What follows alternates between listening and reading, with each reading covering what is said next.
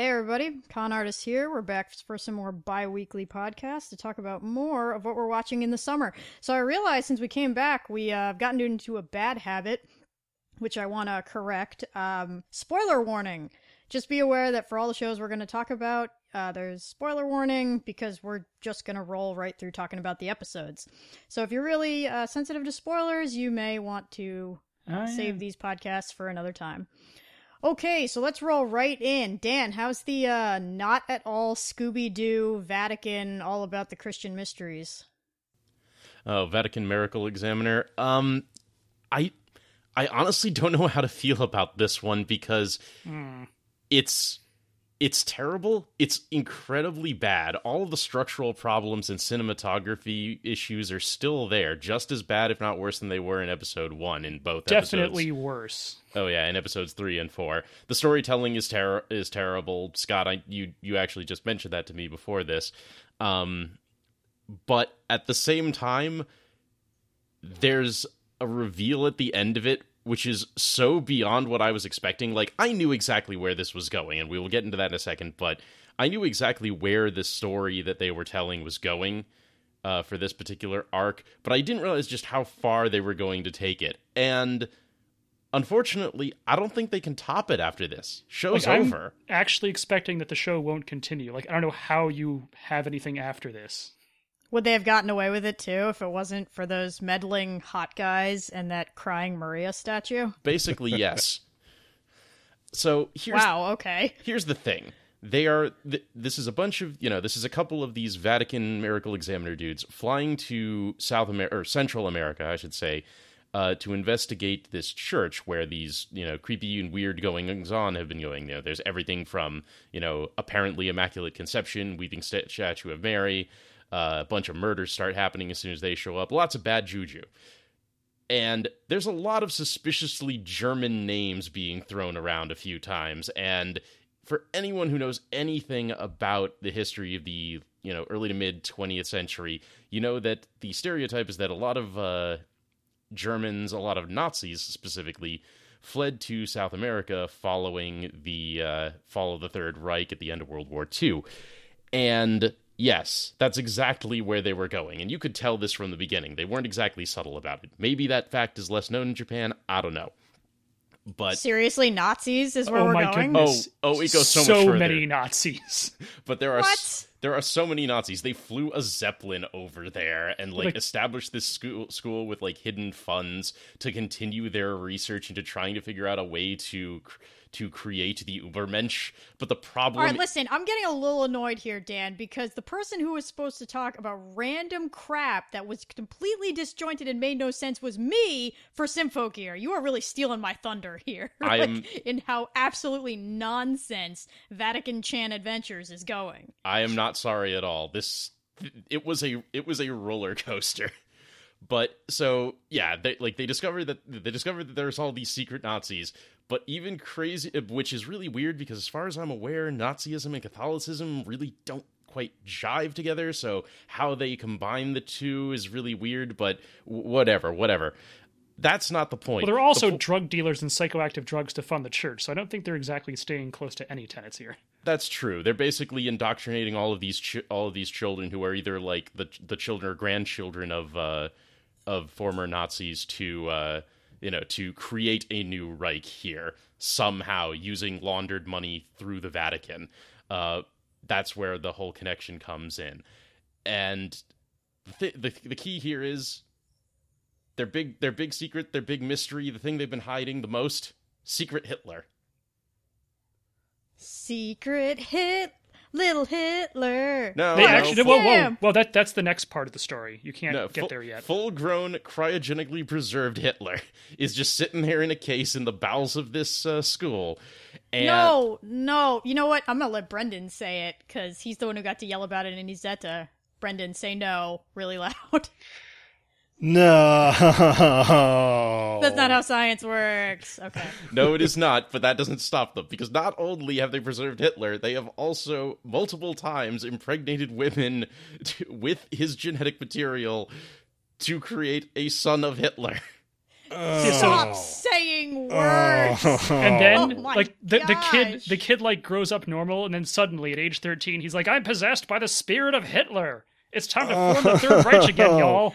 What are you Oh. even talking about? No, no, no, no, no, no.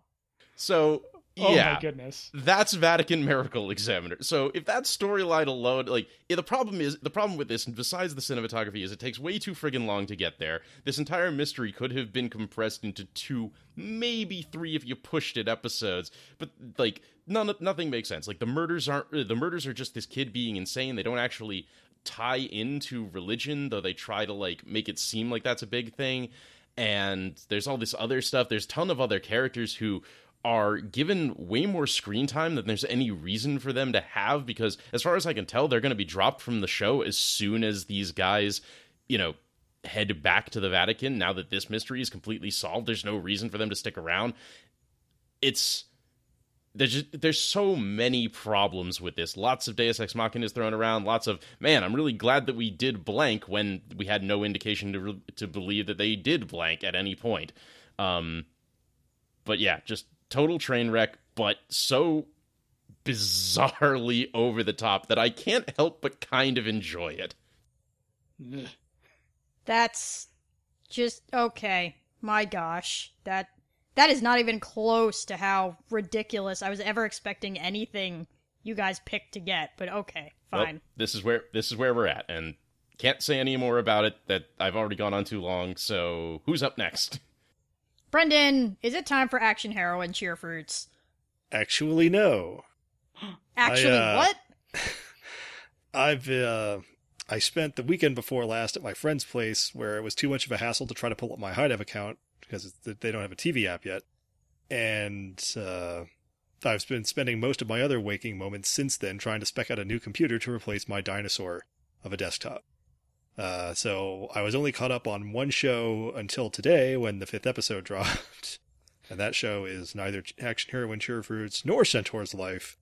It is Gasp from left field. It's it's Tsuri Juri Children. However, you that's literally just made that up. How does that? I don't know how to pronounce it exactly. Tsure Zure Children. Oh, all right. What's the premise? Uh, it's about uh, I want to say late middle school kids, uh, like uh, falling in love question mark or like romance I guess. The um the shows are only or the ep- the episodes are sort of twelve minutes long except they're not really. It's really the episodes are like three minutes long. They just drop four at a time Weird. because there's like every episode has four segments in it where it focuses on a different one of the couples and there's actually more than four couples so it makes it a little tricky to f- keep track of where anybody is in Hmm. or or how many people there are total i'm having a little trouble with it is it uh, enjoyable? It's- it's cute yeah I, i'm i'm i'm enjoying watching it or i wouldn't have Hmm. put four episodes in uh like the i like the character designs i like most of like the the little romances they waste no time like they pack a lot in their three minutes that's for sure So, Brendan, is it like a four minute, sorry, four episode arc? So it'll be like, and then these two characters, and then move on to some other two? well it's not really an arc in that they're not connected to each other at this time Oh, okay. They're just vignettes. right uh, Oh, okay, and that can be fun. It's like so far a couple of the characters have had two uh but there's uh like there's not a lot of uh continuity i guess. On the whole it's um i want to say like a couple of them have been a little uh racy i want to Hmm. and uh, a couple of them have been a little uh what's the word i'm looking for? Aggressive but on the whole it's a pretty decent watch i actually went into the season intending to try all of the like romancy shows and then eventually dropped most of them uh competing Brendan, boyfriend I feel like we need a um like a video of you laying on the bearskin like Deadpool. That's just like the static image, and then you just talking your way through all the romance shows of the summer. Attention, everyone! Romance with Brendan.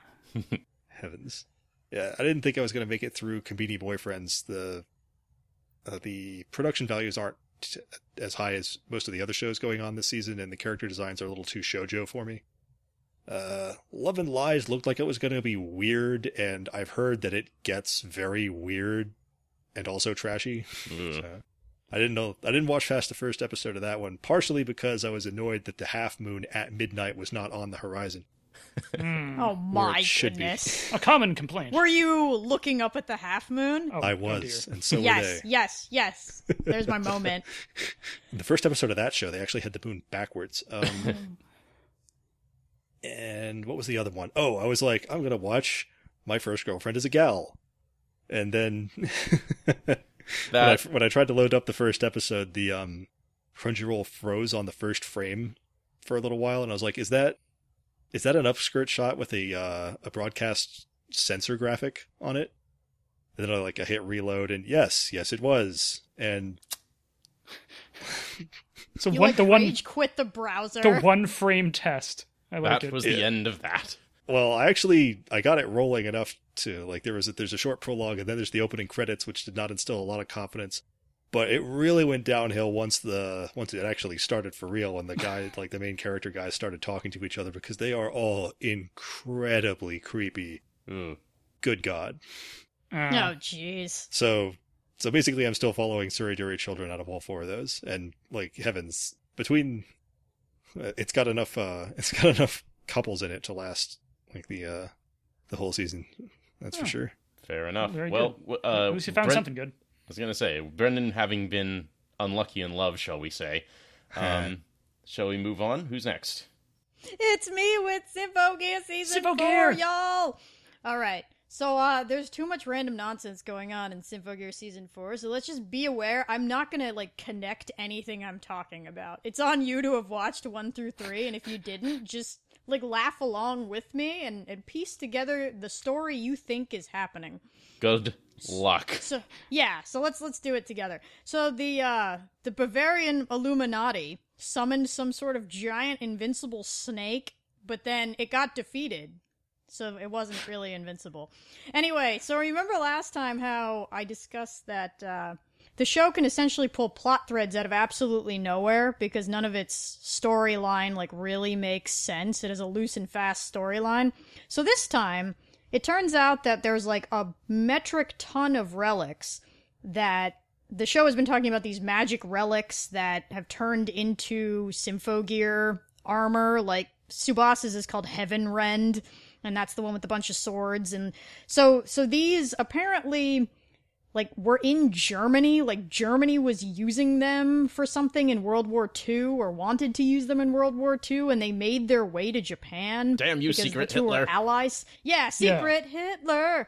Yeah, so they made their way to Japan, and I guess like that can now explode plot threads where they can just keep making up different types of relics and armor that can come out of nowhere. So I'm prepped for wild nonsense to ensue because now these relics, which were relatively contained to the girl's symphogear, is just it's the the the freaking casket's wide open now, and they can do whatever the heck they want with this. As if they didn't already have a place called the Treasury of Babylon that was full of yeah, nonsense. because that happened. That that freaking happened. That was a thing. Um. Okay. So the highlights of episode three. I'll be talking about episodes three and four, by the way. The highlight of episode three is that at one point the girls get trapped in a pocket dimension. Now this is the lead girls, uh, Chris Yukine, uh, Hibiki, and Tsubasa. They all get The trapped in this like the A team. So they get trapped in this pocket dimension. And now this whole time, like, you know, you you know everybody's motif. There's guns, there's pe- you know, hi- oh my gosh, Hibiki punches people and Tsubasa's swords. So Chris Yukine is like, all right, here's what we're gonna do because the enemy is apparently invisible in this pocket dimension. She's like, here's what I'm gonna do to find the enemy. I'm going to shoot miniature Bluetooth speakers out of my guns, and they're just gonna like fall all over the pocket dimension. We're gonna sing into this mic and our voices are gonna bounce around this pocket dimension and echolocate until we find the enemy. So your your first instinct wasn't fire in every direction and let them sort it out. Actually, hilariously, No. she, she they thought that's what they thought she was doing. They're like, you can't just fire randomly in every direction; you'll never hit anything. And she's like, The I'm you firing can't." speakers, guys. she's like, "Oh yeah, wait. There's there's gonna be some logic to this. It's just so nonsense, but so." I don't know. I was just laughing the whole time. I was like, "Well, thank goodness it's come to this." Yeah, go also, get him, who Chris. you with that? Yeah, good job. Good job. Um, in other news, some sort of horrible new character has been activated. She acts oh like no, a it's child. and Tiki. Tiki, and she just keeps screaming for some guy named Adam, and it's it's so bad. It's so bad. Yeah, like the main theme Um, of the villains this season it appears is like love, like that's their their deal. As far as I can tell, all their stuff has giant hearts on it. Tiki loves this one guy. The other, like the one of the girls attacks are just hearts. So Yeah, their- I mean, there's there's the alchemy carryover from season three. This is and- true. Yeah, I, d- I don't know. I think it's more of a carryover. In my opinion, it's more of a carryover from season like one or two because Saint Germain keeps being like, "I'm here to break humanity from the chains of confinement," and you're like, "Seriously, this shtick?" it's Like, Fine it's like again. Like Yeah, it's Fine again. It's season season one nonsense. But yeah, I mean Scott's right. They all have like Sailor Moon style crystal hearts on all of their artifacts, all of the Bavarian Illuminati. they're the the Philosopher's Stones, in case you're wondering. Yeah, they are actually. They mentioned that because they use the Philosopher's Stones to weave them into Faust robes, which were a thing in season three, and that's how they transform. Right. But that's in that's that's in Ep four, y'all. So uh in Ep four, it's revealed that Tsubasa, like Team House Kazanari, which is Tsubasa's last name, held a bunch of these relics, like from Germany, that were smuggled into Japan. So House Kazanari has a bunch of them, and I don't know. It's so weird. One thing that uh, I, I did find rather impressive is that I mentioned last time that Maria Shirabe and Kirika, so they're B team. The B team. the B team, they cannot, they don't sync properly with their Symphogear. Still? So, no, well, they they never did. They I know never did. This I is actually they a haven't in- carryover. in, the past, but you'd figure they would have resolved that by now. Anyway, Well, actually, Well, they've been they've no, been yeah. slowly running out of the stuff they use to link up. Like now right, they're so out. they, they have this substance called linker, which they'd have to like Da-da-da-da-da. inject into remember, you said you weren't going to go into the backstory. okay, this is true. They need they anyway, they need Linker to do this, and there's no more Linker. And so they are constantly running around in not Symphogear, having to do stuff for the plot. They're like, man, we need to evacuate the citizens out of this town. Yeah, we're just gonna have to do it without Symphogear, Send and they'll the just B do team that. in their shorts. Yeah, so they run around in in shorts and they do stuff, and I was kind of impressed that the show is really like slow rolling out. I think how they're gonna deal with B Team. So anyway, it's a it's an impressive feat. Um, I guess the only other thing I'll say is that the show I don't know if it's the animators or the writers or whatever who just keep being conscripted into writing more Symphogear, but they've just hit a point where they're like hardcore making fun of their own show. So the one villain in episode four, like Team B shows up, right? And she's like, "Oh, it's just you, Team Neapolitan." And they're like, "Neapolitan?" And it's like, "Yeah, Maria's hair is pink, Shirabe's hair is effectively black, and Kirika's hair is blonde." So they're Neapolitan, the ice cream. And she's like, I don't want to fight you, ice cream team. Where's team primary colors? They're the ones I want to fight. And I was like, this is amazing. And so when the other team, A team, shows up, she's like, oh gosh, it's you. Primary colors is here. Now it's serious business. And I was just, I was laughing so hard. I was laughing so hard. So Team Neapolitan, that was that was really good. So the show is continues to be uh entertaining and exciting and has fairly good music and it's pure nonsense, y'all. It's pure nonsense. Mm. Thank goodness for this show. And of course, episode 4 ends with a man completely naked blowing up part of the earth. Yeah, he's Or just the like, "Hi there, I'm Lodge Master Adam, and I can throw a fireball the power of the of the Tunguska, of, uh, uh, what do you call it? Uh, impact. Yeah, the Tunguska like anytime blast. I, yeah, anytime I want. Yeah, Like, he's just oh, like, I'm oh, transmuting gold. And then he like blows up part of the ground. And he does this fully naked. Just his Good So on style. him. Symphogear, guys, Symphogear. It sure is a show. Let's see. So I'll take it from there. And I've, so I've uh, been watching the Isekai no Shokudo Restaurant to Another World, and it continues to be like very strictly follow its formula, which is a person shows up, they are given food, the food is amazing, they go back, and their life may be changed. Uh, so briefly, we had episode. I'll be covering episodes four and five because it turned out I actually talked about episode three last time. Uh, first, there's a village of lizard men, and their greatest warrior gets to go eat omelets, uh, like once a week, and then bring back like omelet doggy bags for the rest of the village. Uh, so I mean, it was pretty cut and dry. That's the first half. The second half, uh, a vegetarian elf shows up, and she's like, "Huh, humans don't know how to make vegetarian food. Like, I don't even know why I'm here." And the guy's like, "I will make for you the finest tofu steak." and then he does, and she's like, Holy Jesus, why is this so amazing? I'm going to become a cook to prove that we are better than humans, us elves, because this is the best thing ever. What? So, like- okay. So, like, she just runs back to her world and she's like, I'm going to be a chef. Like, I have to beat the humans. They can't be this good. Uh, and so that was episode four. And uh, and I guess what did they eat? The lizard men ate the omelets, and she ate the, the tofu steak. I mentioned it. Okay, so then like episode five, there's a lion man gladiator, and uh, by happenstance, his gladiator cage has the door in it. He walks in and eats uh, katsudon, which is like pork cutlet bowl, and uh, it's amazing. And he's able to win his fights. And every time he wins a fight, he wins some gold. So he's uh, he's been the, the dominant guy in the gladiator match for 20 years, thanks to all the protein and uh, amazingness of this food. Wow. And then the second half, we have a half elf sorceress. So half elves are sort of a tragic um, race in that no one really likes them, and they're sort of ostracized from both sides, like both the humans and the elves. Uh, but they can become very powerful sorceresses. So she's done that and um, comes over to the, the world to eat pudding uh, once a week. And of course, has- it's pudding. of course, it's pudding. And she has she's pushing forward magical research, essentially the technology of the other world, because she really needs a refrigeration system to have more pudding kept cold. So like that's her great achievement. Scott, this sounds like the newest plot of uh, that terrible game you play, Oh. Neptunia. Ugh. Oh This no, sounds the like the pudding. next The Neptunia game plot. Pudding. No, it was it was pretty decently done. Like again, they all have they're all decently compelling, and there's enough stuff about the overworld to keep it interesting. So it continues to be high quality, and the food looks delicious. But there's not much more to say than what I just said. So who's next? So would you also consider this show like vignette style? Very vignette. There's two vignettes per episode. Straightforward That's enough. kind of fun. Yeah, it's it's kind of neat. All right. Uh, I guess that brings it back to me. So, real quick, um, besides uh, Miracle Examiner, I'm also following Princess Principal. But Oh, yes. frankly, Actually, uh, I might duck out of this uh, just to avoid the spoilers myself. Fair good enough. We will catch you next well, time. all right then. Have fun, guys. Thank you. So, uh, Princess Principal just.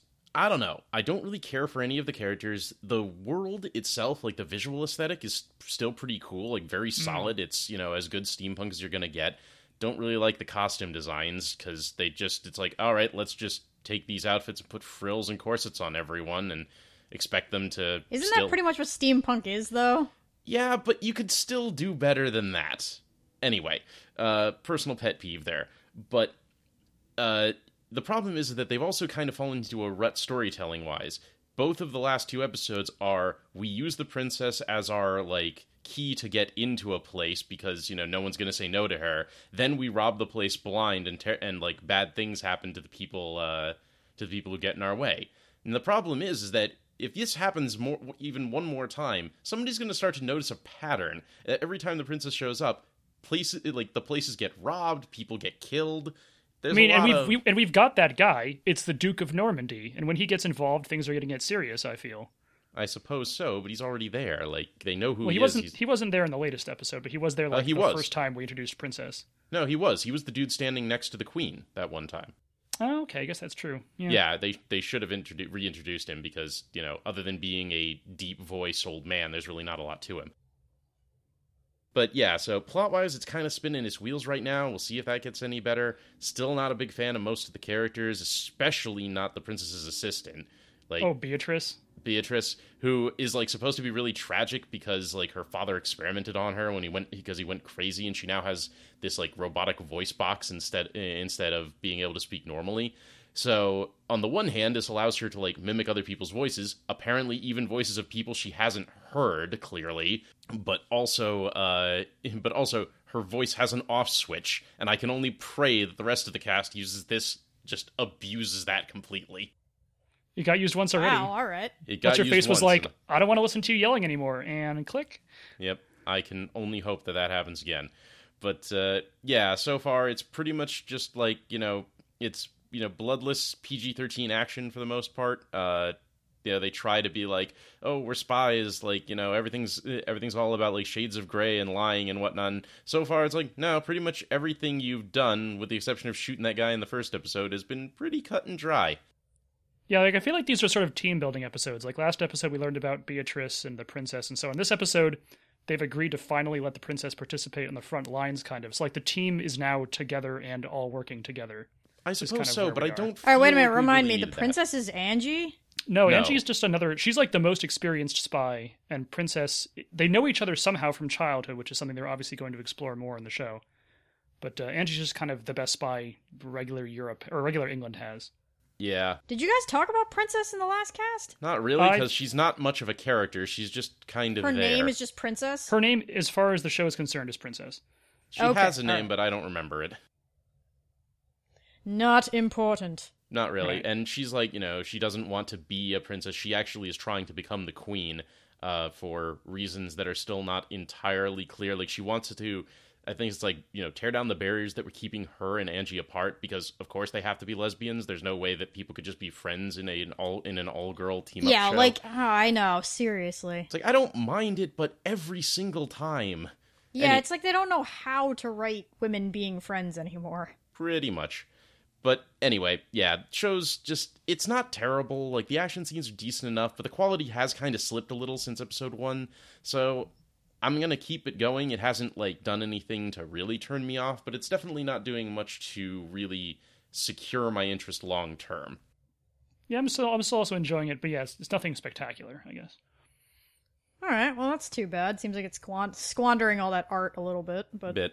All right, Or- Sue, it's back to you with uh, Brendan. It out of the back to me because Brendan has jumped out. Okay, so um, welcome to the ballroom. I'll be talking about episodes three through five. Weirdly enough, because episodes four and five uh, came together Huh.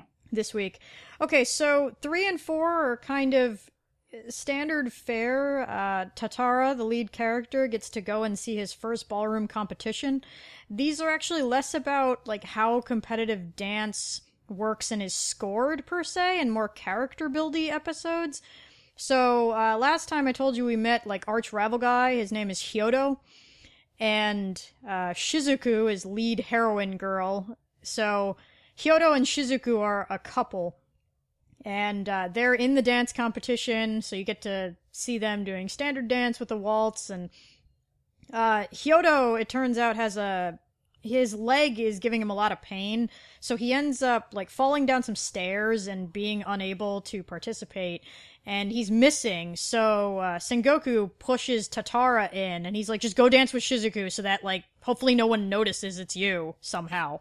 Somehow. So they end up doing a dance, and what's amazing, yeah, I don't know. What's amazing is that um, it turns out that Tatara's secret ability is that he just has like an incredible natural muscle memory. So just having watched Hyodo and Shizuku dance at the studio a whole bunch of times, he can mimic to an extent their original routine. So he like half pulls off some of the moves they had in their original routine that they made, they choreographed, and he's only seen it like a couple times. So it's this incredible feat because you should not be able to do this at all, in the slightest. Um, later on, Hyodo ends up coming back. We get to see the tango. Now, this is done with like really rapid camera shots, and what's really bizarre is that, you know, unlike say like Yuri on Ice or uh, some of the other shows, since it's dance, I think they're trying to convey this like sense of intensity, especially with Latin dance, that I don't, I don't know how other people feel about it, but when you watch the art, it's like borderline grotesque. I is the only word I have for it in the way like their bodies are bending and weaving and moving, and you're like, I get what's going on because you're trying to in- convey the intensity and passion of what they're doing because the Latin dance is is super sexy. But it just But- becomes off putting. It yeah, it's like slightly off-putting and couple that to their character designs, which like I explained last time, they're weird like long necks and like elongated body parts. It just looks strange and off-putting and it's it's a very interesting stylistic choice. I'll go with that. Um but it's impressive. And and uh, that that episode goes through. I think what's most important out of these episodes is that the understanding that being a couple in ballroom dance is Sengoku calls it this. It's like akin to finding a marriage partner. It's not just anybody. You need to be able to pick uh, a person who really really resonates with you. And I think what's special about Tatara is that he is kind of like the persona main character. Like he he ends up teaming up with this the sister of some obnoxious guy at the end and that seems to be his new partner for now. But he literally like figures out how to read her within a few minutes. And there's this amazing scene where they're doing a dance together and he can almost predict her moves as the leader. He knows like what she's going to do and how her body movements signify the motions he should make as the leader of the dance. It's so I think the show is going to be this interesting exploration of just the couple dynamic of how ballroom dance works and how important it is to really trust and understand your partner. Um speaking of women not allowed to be friends. Uh, and Tatara actually have like a really neat friendship going so far that has not veered into homosexual territory. So I, I like their dynamic thus far. Hyodo doesn't have like a ton of personality as far as the show goes so far, but he he's clearly like a good guy. He sees that Tatara is talented, and instead of like cutting him down or having weird ass sexual tension with him or something, he just he's kind of encouraging in his own way. So it was, it was nice to have that in in the show.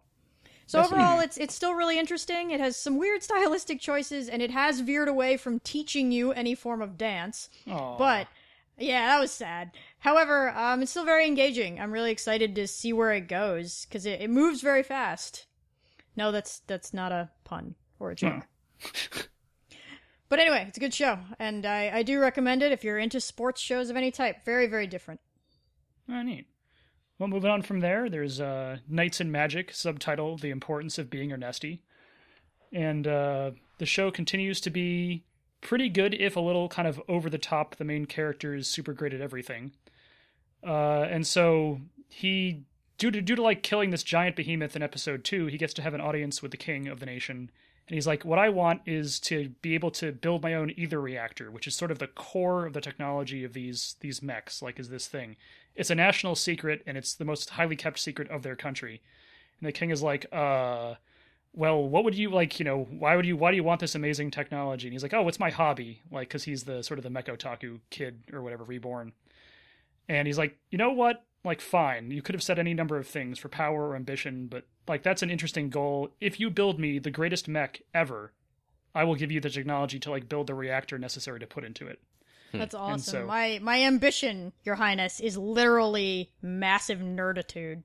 That is pretty much his thing. Like, there's a scene in like episode five where there's some. I'll be covering episodes three to five, and he's like, "I could go out there and fight against this other mech, but it's against my sense of aesthetics. Only a mech can fight another mech." It's like, wow, you're you're pretty committed to the bit, sir. Uh, hmm. And That's so good. he basically he's like he accepts this thing. He goes back, and his school kind of puts together like with his amazing whatever knowledge. They they start improving this mech, uh, and then it's a big hit. It has its it has flaws. It has problems. It runs out of gas too quick, basically. But uh, like the the guy who's in charge of actual development for the nation is like, okay, lock everything down. I'm taking that. Like, I don't know how you did this, but because it took us 200 years to build the last improvement on our mechs, but we need to understand what's going on here. And like, he basically tries to steal a thing. He's like, he has one of the scenes, ah, I'll be, this will be under my cognizance now. And Ernest, he's like, oh, good. He's like, uh, aren't, aren't you to be angry about it? Or like, I'm, I'm taking it all away from you. And he's like, oh, thank goodness. Like, this is even, this isn't my final plan. Like, I'm to make a much better one. And now you have the responsibility of explaining it to the king, which is great because it's kind of boring. And the guy's like, you want to do more? And he's like, oh yeah. And then he pulls out his like giant plans. he's like, here's all the things I want to do. And by the end of a couple days, he's like, "All right, you're basically in charge of our nation's mech development program." So like Dang. that's that's where he's now. Is, I wonder if this is all going to spark off some kind of mech arms race. That would be an interesting. Uh, Which just happened. So episode hey. four and five, basically, an, a rival nation has stolen. They basically managed to steal the new mech, and there's a dramatic fight and whatever. But they make it away with one unit, and the king is like, "Okay." Uh, like it's clear we have enemies out there that might be doing something bad. They have the most powerful unit anyone's ever seen, and they can probably build more. Uh, you and your friends are now designated the Order of the Silver Phoenix, and your job is to make better mechs for our country. So we've got sort of a new objective. And You know, if they obviously hadn't thrown the brewing. silver in there, like J.K. Rowling could have sued them. That's right. Uh, yeah, it's it's it was like when they, were, when they were saying it, I was like, that seems oddly familiar. Uh, but so I guess that's the new plan. Like get get the country ready, make and make new mechs, and wars on the horizon. So, uh, despite the fact he's perfect at everything, it's still an interesting watch, and he's still just so earnest about doing everything that you can't help but cheer for him. So that's Knights and Magic. Nerditude! Nerditude to the max. So who's got a brief overview of some of the shorter shows we're following? Not me.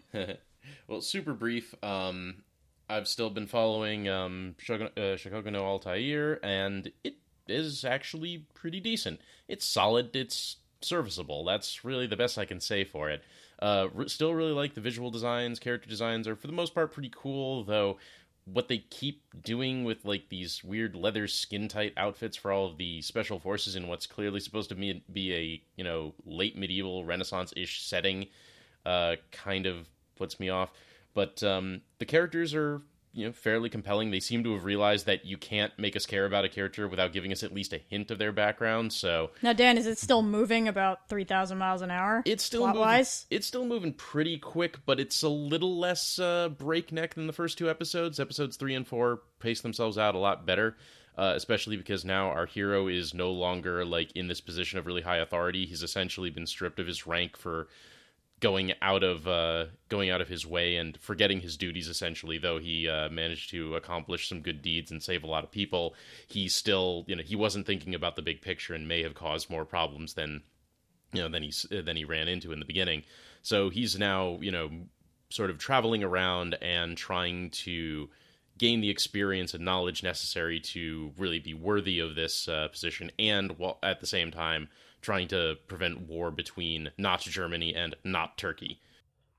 Right. I think what I like about it, like it's it's very different from the show we thought it was going to be templated off of, which is uh, Legend of Arslan. Like this is not about a guy leading armies. It's basically a solo journey with maybe some companions of this guy trying to sort of find his way and, and figure out how to accomplish his goals. Like it's him and his giant eagle, and that's pretty much it. And yeah, the uh, char- the supporting characters that he meets now and then, but he doesn't seem to be picking them up and collecting them like friggin' Pokemon this time. So Right. that's pretty cool. Um, I do hope that uh, we get to see more like politicking and less everything has to end in a sword fight. Like the fights are neat, but I feel like they're relying on them a little too much. I would like to see them finish something or finish something with a debate or an interesting like tense situation that doesn't come down to fisticuffs. But that's its own thing. Uh, overall, yeah, pretty solid, decent design, and uh, looking forward to seeing where it goes. Good. Very nice. Uh, let's see, I'm I'm still kind of following smartphone, etc. Mahoo. Uh, man, it is just like the biggest male power fantasy show. that Oh, kid jeez. can My do worst nightmare. literally anything. He's like, oh, summoning magic, boom. Heal any any illness at all, bam, got that. Teleport anything anywhere, got it. Like save the kingdom twice in the same episode. Uh, and every girl uh, loves him. Every girl wants him. Of course. Him, So- Ernesti, and Tenchi need to like get into a cage match to see who comes out as the final protagonist. And that Yeah, right. guy from uh, uh, War on Geminar, of course. That, that's the Tenchi guy, yeah. Yeah, that's Tenchi. Is it? Uh, Eh, whatever. it's like Tenchi's brother or something. I don't know. It's it's close enough. Uh, Fair enough. so it's, I mean, the setting is still kind of interesting, but boy, oh boy, like this harem is growing at an exponential rate. Good gracious. So that's what I got for that one. Ugh. All right. Well, I I think we should just like even though we're across the internet, I think we should try and stab at each other because unlike Dan, I think this podcast should end in a sword fight. Dun, dun, dun. Tink tink tink tink tink tink. Wah! All right, guys. Well, thanks for joining us. Uh, we'll catch you next time. See you next time. This is a podcast by the Con Artists. If you enjoyed this podcast, please subscribe to us on iTunes or your Android podcast app of choice. For more anime and game related content, please visit us online at theconartistsblog.com. Thanks for listening.